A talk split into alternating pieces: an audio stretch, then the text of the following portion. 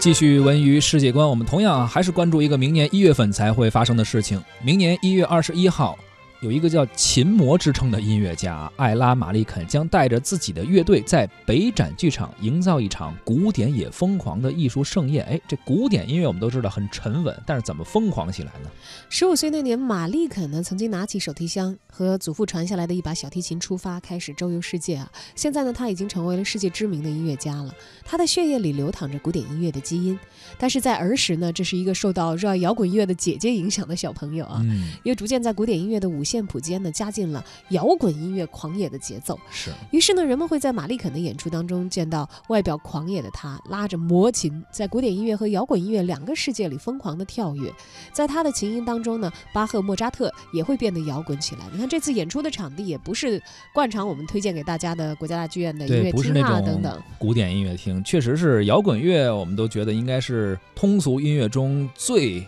所谓加引号那个最俗的、最大俗的那种音乐，而古典音乐是大雅中的大雅，这两个怎么结合起来？其实之前很多音乐人也做过相关的尝试，包括欧美的。摇滚乐队 Metallic 曾经做过这种摇滚乐和管弦乐的一个合作，当时应该说哎彻底颠覆了对我对于这个，当时我还小，对于这个摇滚乐和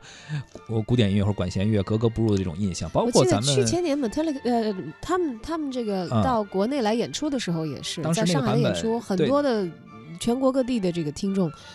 跑到这个上海去看他们去。关注这个，嗯对。而咱们国内的音乐人，其实崔健这不用说了，摇滚教父也做过摇滚乐和古典音乐的这种结合的尝试，对，所以说是有过一些尝试的，很多人也是逐渐能够接受的。而不知道这次马利肯他是怎样的一个古典也疯狂的表演啊！如果您对摇滚乐或者古典音乐感兴趣的话，可以在明年的一月二十一号关注一下北展剧场，现在应该开始提前留意一下订票的信息了。